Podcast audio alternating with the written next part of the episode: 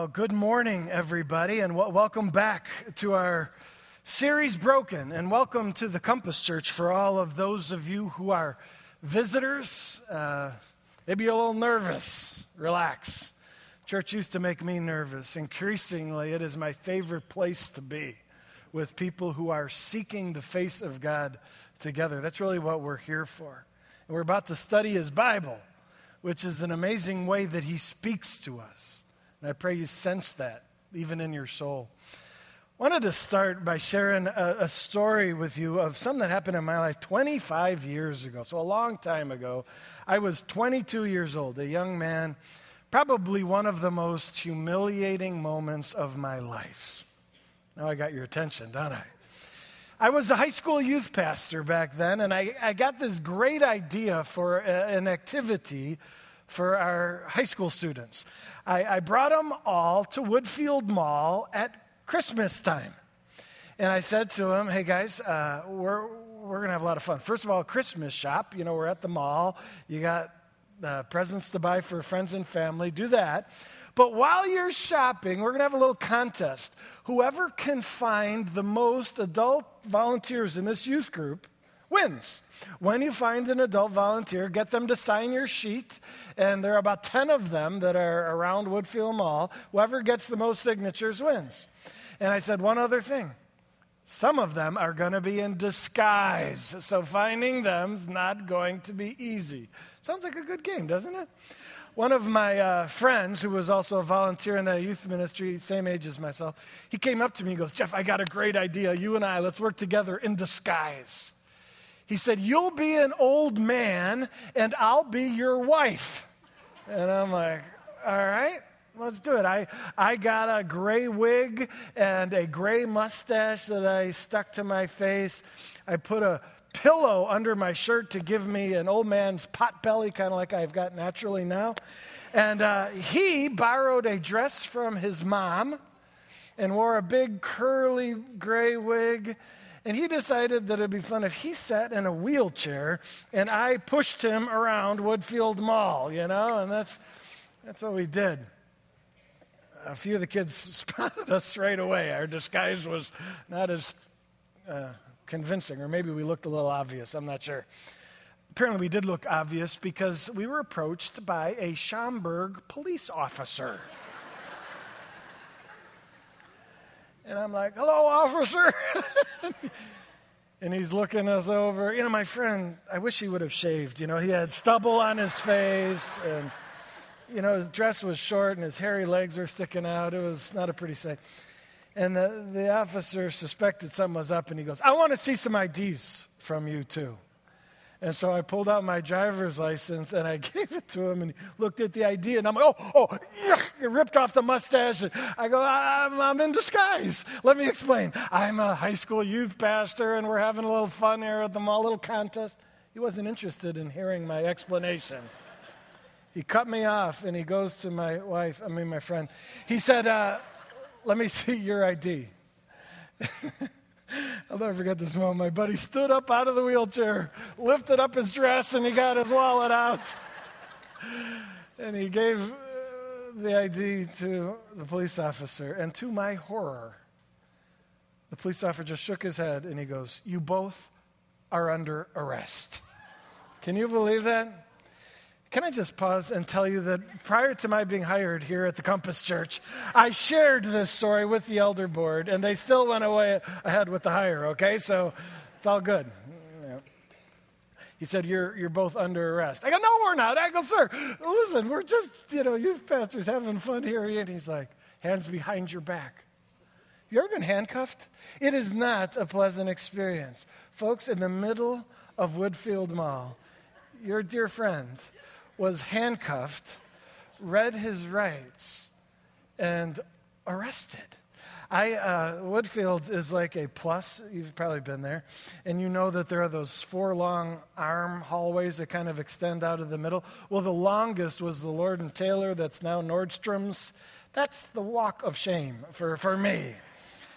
Do you know how many people are at Woodfield at Christmas time? We are talking thousands upon thousands, and an arrest right in the middle is a big deal. And so I could, I'm like, Lord, this is not happening. Oh, yeah, it is. In handcuffs, me and my friend walked with thousands lining up to see this spectacle. On the upper deck, thousands lining to look down upon us.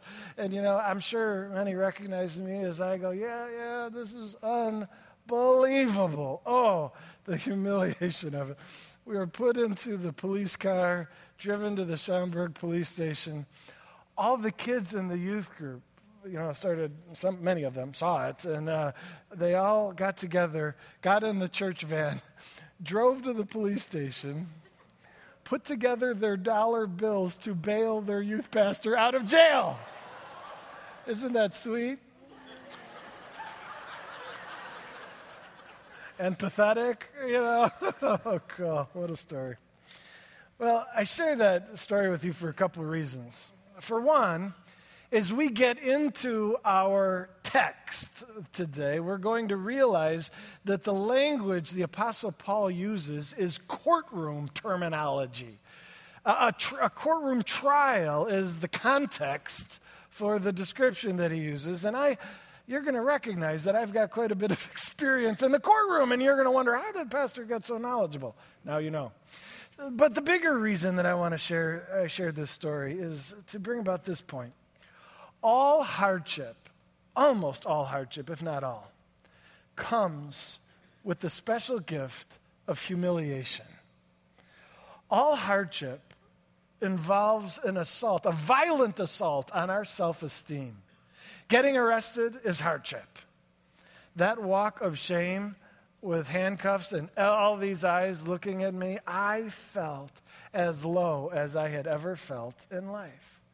And in this series, Broken, we're talking about trials, we're talking about hardship. And one of the most dangerous sides of hardship is not the hardship itself, but its effect on our sense of self worth and self identity. Think with me for a moment. If you have a health related hardship, if your body is breaking down, you can feel weak, you can feel ugly, you can feel worthless. Think about financial hardship. If your finances are upside down or collapsing, maybe bankruptcy, you can feel, you know, in our society, your net worth determines your personal worth. And when your finances are upside down, you are absolutely humiliated, hoping no one discovers what a mess things are. If you have work related hardship, maybe there was a project you were assigned and you just failed and colossal fashion. That is absolutely attacking the very core of our sense of importance and significance.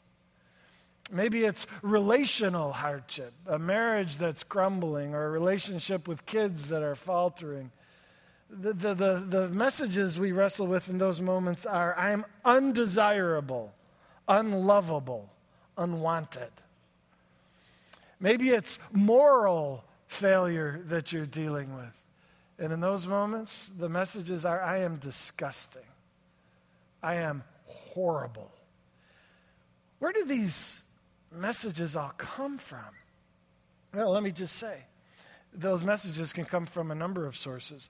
They can come from ourselves. I think we're great at self condemnation. They can come from other people who, you know, bless us with these just destroying words. Or they can come from the demonic. I'll just be honest. The Bible says that the, the part of the angels are living in rebellion against God and speaking words of accusation into us. Satan is called the accuser of the brethren or the accuser of Christians, bombarding us with horrific words, thoughts, concepts intended to destroy our self esteem. And hardship is when we're vulnerable. And so the Lord speaks about that. Folks, as we turn to address this question, we're going to start in Romans 8 31. Some of you are like, wait a minute, last week was Romans 8 28. You just skipped over 29 and 30. And that's the predestination verses. That's a very interesting topic where there's a lot of debate and maybe some controversy. You're right. And you wondered how I was going to handle those verses. Well, you just found out. Skip over them. No. That's not true, actually. I, uh, though tempted to, th- this is an important matter that really could involve and should, it deserves a whole message. And so I've done that.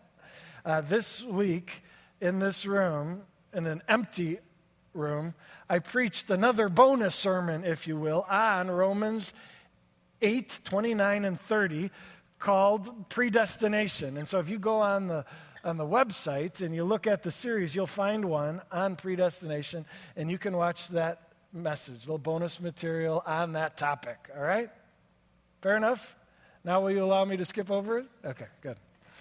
All right, so let's start reading in verse 31. Second half of 31. It says this If God is for us, who can ever be against us? Since he did not spare even his own son, but gave him up for us all, won't he also give us everything else? Who dare accuse who dares accuse us, whom God has chosen for his own? No one. For God himself has given us right standing with himself.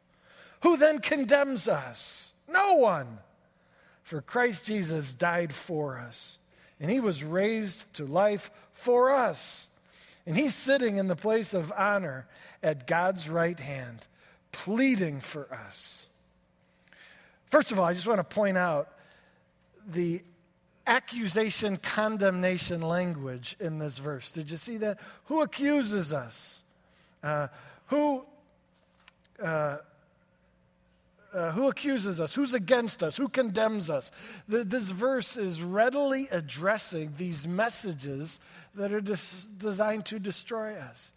And it's using, as I mentioned again, legal term- terminology. When it talks about accusation, that's a legal term. When it talks about right standing, that's the concept of justification. That's a legal term. When it talks about condemnation, legal term. When it talks about Christ pleading for us, that's representation language, again, found in the court of law. And so, if you'll allow me, as we dive into this phrase by phrase, I want to use the context of a courtroom to bring it to life. So, I have a diagram of a courtroom, which you've never seen because you're all law abiding citizens, but I uh, can tell you just some about this. For example, this chair right here, that's where the pastor sits when uh, he's in court, all right? And then I had to get a lawyer, and so the defense attorney sits right there. And the mean police officer sits right here. And he has the prosecuting attorney who sits right here. Okay? Well, it's in that context that we need to look at these verses. And, and the first verse, again, in verse 31, is this simple statement If God is for us, who can be against us? Isn't that a beautiful verse? If God is for us, does it matter if anyone's against us? It just doesn't.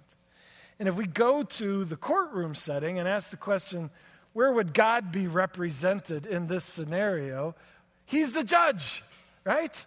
This is where God is. And when it comes to a courtroom drama, it doesn't matter if the people who are watching or the prosecuting attorneys against you, their opinion just doesn't matter, does it? Whose opinion is the only one that counts? It's the judge. And the message of this verse is God is for you. Let's write that down. God is for you. When I went to court and I got a lawyer, my lawyer went up at the very beginning because the judge wanted to speak with him. And over hushed tones, they conversed over the nature and the matter of this arrest. And then when my lawyer came back to me, he leaned over and he whispered to me, he goes, This is going to be so much fun. and I said, why, why do you say that? I'm not having fun at all. And he said, the judge is totally on our side. And in that moment, it was like a million pounds fell off my shoulders. There's only one opinion that matters, and that's God's. And He is for you, He's on your side. You, if you're a Christian, have been reconciled to the Almighty. He is your dad, He is your father. And it doesn't matter what that person at work thinks about you. And it doesn't matter what that family member who can't stand you thinks. And it doesn't matter even what you think about yourself in your worst moment. The only opinion that counts is God's. And God says, You're mine. I am for you. I am on your side. Wow. Incredible verse. So that's the first message that comes through in verse 31. Let's turn to the next verse, verse 32. It says this Since God did not spare his own son, but gave him up for us all, won't he also give us everything else? Do you see the logic that this passage is portraying? Paul is pointing to the cross of Christ. He's saying, listen, God did the ultimate expression of love, right? The cross of Jesus Christ. He gave up his own son. That's a reference to the cross.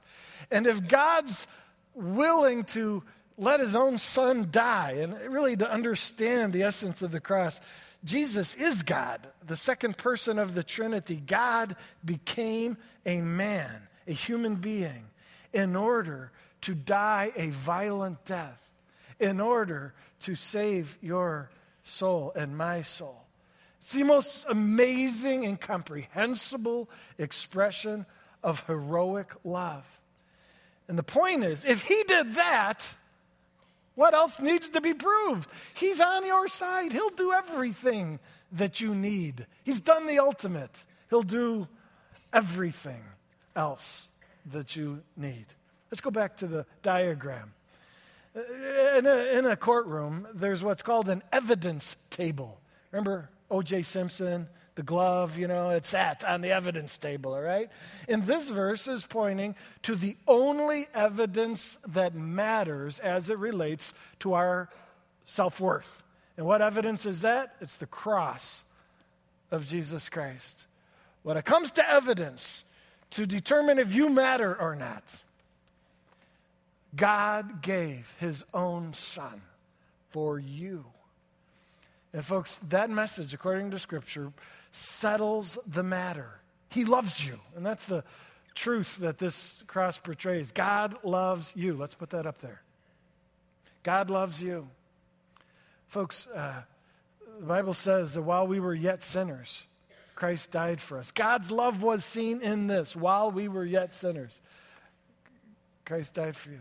And so, at the moment when you're feeling uh, uh, uh under attack, when you're feeling like a loser, all you have to remember is the cross of Christ. How much do you matter?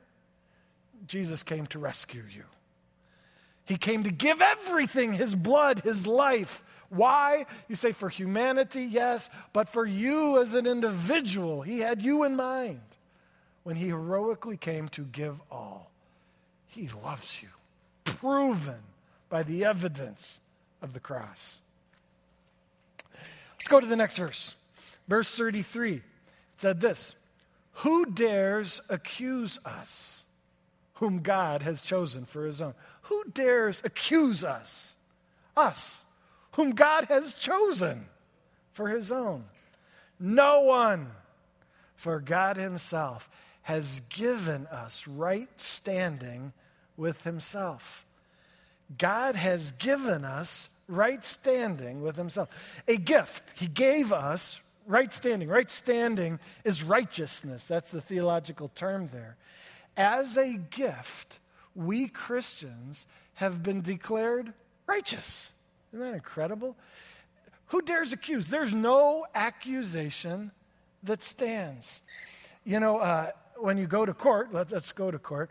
This piece of paper here you see on the judge's desk, that's the charge against the defendant. All right? And the judge reads the charge, the accusation. And in this case, the passage is saying that the charge against us, because of the cross of Christ, is gone, thrown into the trash can. Do you see that? He says, You are given the status of righteous and pure. There once was a charge. We are sinners. But that sin has been paid for by the cross of Christ. And as a result, God has forgiven us. Let's put that up. God forgives you. That's the truth about our righteous standing. That sin that we're so humiliated about, though others may know it, God says, I'm the only one that matters, and in my eyes, you have been made holy and pure. The sin is gone. One, one more truth that I, I want to point to in this verse it says, Who accuses the one that God has chosen? Let's put the phrase, God wants you. Uh, the, the election of God is such a beautiful, beautiful. The Bible says that when God sees people of faith in Christ, He says, I choose you to be my own. Let's go back to the elementary school playground and picking teams for kickball. Remember that dynamic? God looks at you, says, I want you on my team. The rest of the world may reject you, but who cares? God chose you. The rest of the world may say, You are disgusting. I see what you've done. Who cares? God says, You are righteous in my eyes. The sins have been forgiven by the cross of Christ. You've been forgiven by God. You are wanted by God. You know, I, uh, well, let's go to verse 34. Verse 34 says, Who then condemns us? Who, who is it that can speak words of condemnation against us? And the answer is no one. No one. Now you say, wait a minute, didn't you just say that Satan is the accuser of the brethren? Isn't he sending messages and throwing thoughts of condemnation our way? He is. Let's go to the courtroom. Uh, in the courtroom, this group is trying to accuse. All right, you've got the you've got the plaintiff, the cop, and you've got the prosecuting attorney. They desire to condemn. But you know what God says in that verse? No Buddy has anything to condemn. Put a big X through them. God says, silence. God says, I don't, you have nothing to say. You want to articulate uh, truth of condemnation, but they have been forgiven, and therefore be quiet. Isn't that beautiful? When I was on trial, this cop was all set to really see me pay, you know, you dirty, no good youth pastor. And this, this prosecuting attorney was all set, you know. And as they began to speak, the judge says, uh, uh, uh, I think I understand what's going on here. He said a youth pastor was playing a game at the mall in disguise, and you arrested him. Is that true? Well, yeah, yeah, yeah. And he's like, all right, that's enough. And he looked uh, at the police officer. This is a glorious moment. Um, uh, he looked at the police officer and he said, Officer, can I remind you of a rather basic principle in law enforcement? Get the bad guy, is what he said. Did you understand that? He was really sarcastic with him, which I appreciated. Do you, do you understand that? He says, Get the bad guy. This is a good guy, he pointed to me. Get the bad guy. He was just beside himself. And then he looked to me and he said, Reverend, no one called me Reverend back then. It was glorious. He said, Reverend, thank you for what you do. Thank you for your devotion to our youth and your commitment to leading them in the right path. And he apologized. He said, I am really sorry to waste your time and that you've had to gone through this unfortunate misunderstanding. I wanted so bad, you know, I'm, sit- I'm sitting here and he's I wanted to look down and go, I controlled myself. controlled myself. But in that moment, my accuser, the one who wanted to, to proclaim condemnation, was silenced by the judge.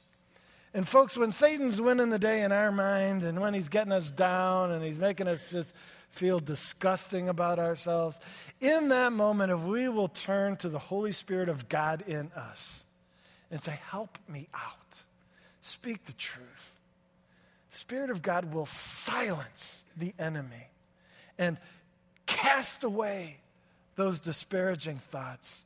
And if we turn to the Word of God, the Lord will replace those messages of false condemnation with this truth that God loves you and that God is for you and that He forgives you and that He wants you. Well, let's continue.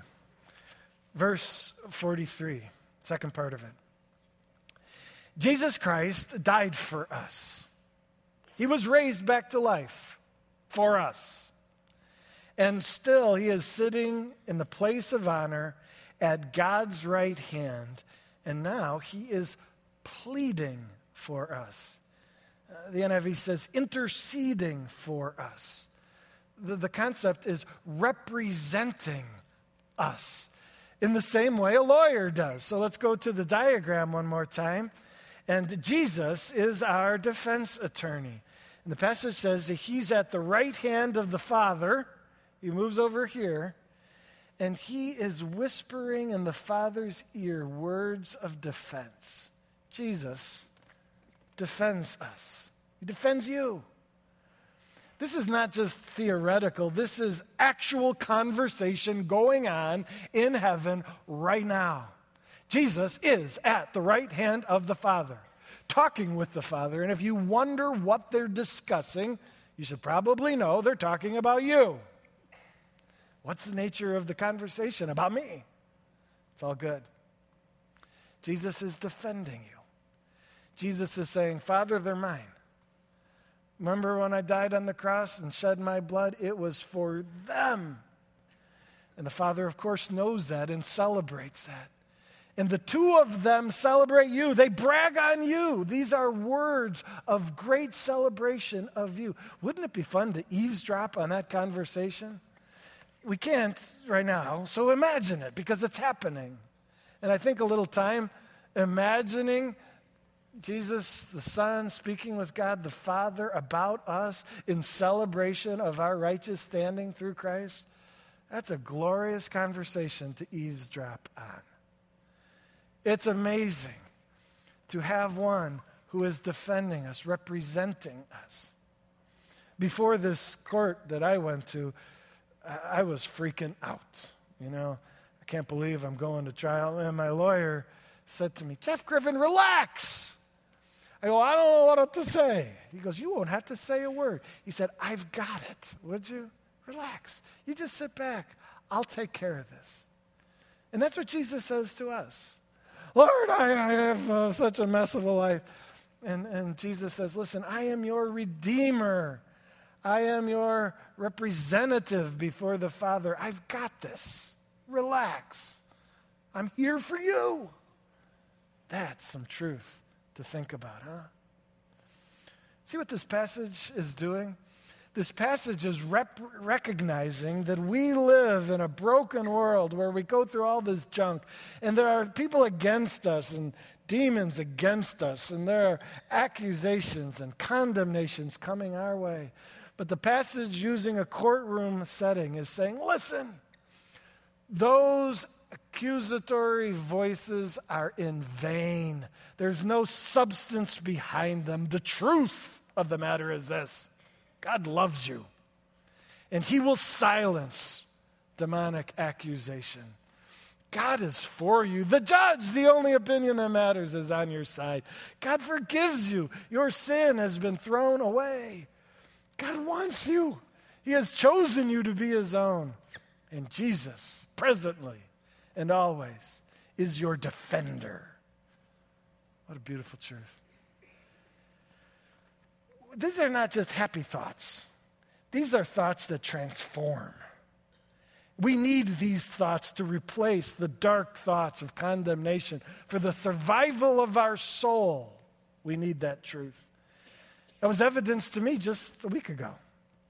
We had a great time together on Sunday morning, didn't we? Well, my Sunday night stunk.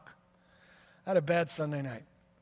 Uh, we, we, had a meeting here at church, and uh, some meetings are just great and go really well. Some meetings are really hard. And this was a hard meeting. I had a role in the meeting, and I made a hard meeting worse, in my own humble opinion. I, uh, I was so exhausted. I was dealing with what I call mental fatigue. You know, that's where you're just spent. And I gave up. I stood up to give some meaningful pastoral comments in this meeting.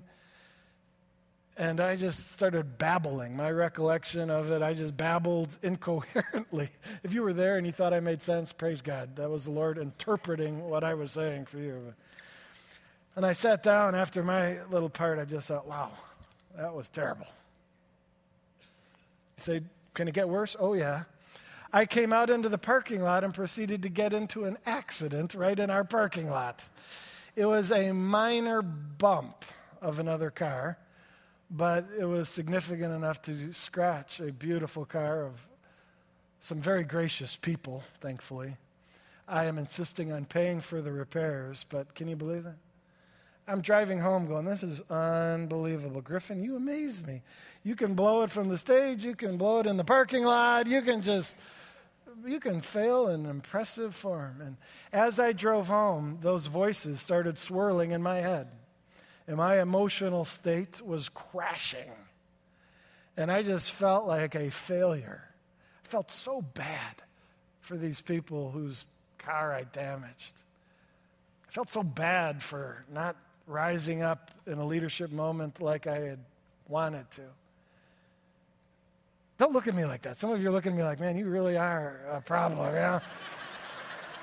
Every one of us, if you're honest, you got to say you relate to me. Don't you have those dark moments where you just feel like dirt, where your self esteem is in the toilet, where everything is just imploding?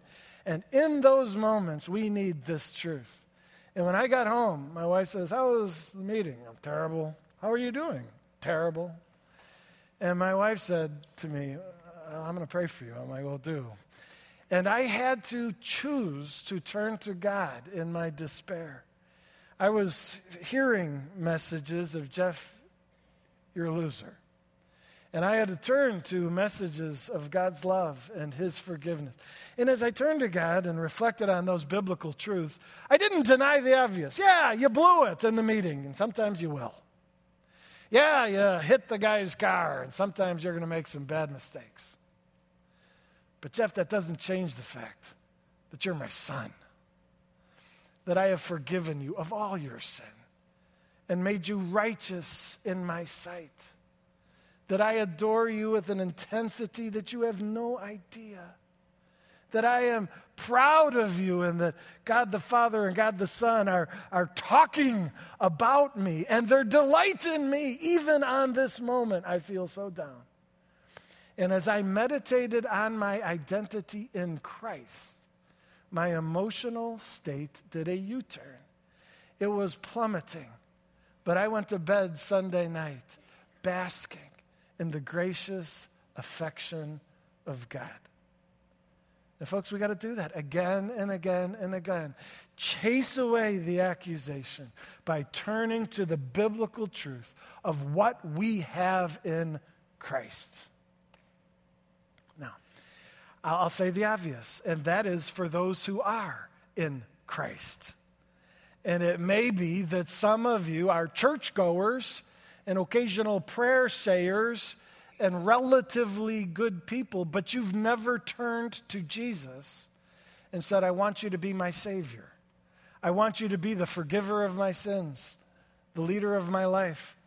I need you, Jesus. You're my only hope. You've never had that salvation moment of desperate faith in Christ. And so, in our closing prayer, I'd like to provide you a chance to do just that.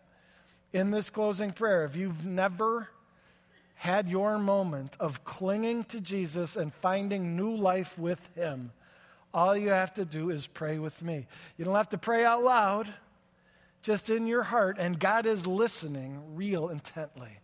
In your heart, cry out with me as I pray. Sound good? Let's pray. Lord, we acknowledge that we make mistakes. We fail morally, Financially, relationally, failure is part of our lives. And Jesus, we know you came to rescue those in failure, those sinking. And so in prayer, knowing that you're listening, we cry out to you right now Jesus Christ, save our souls. Please, Lord, forgive us. Apply what you did on the cross to our lives so that we can be made righteous as a gift.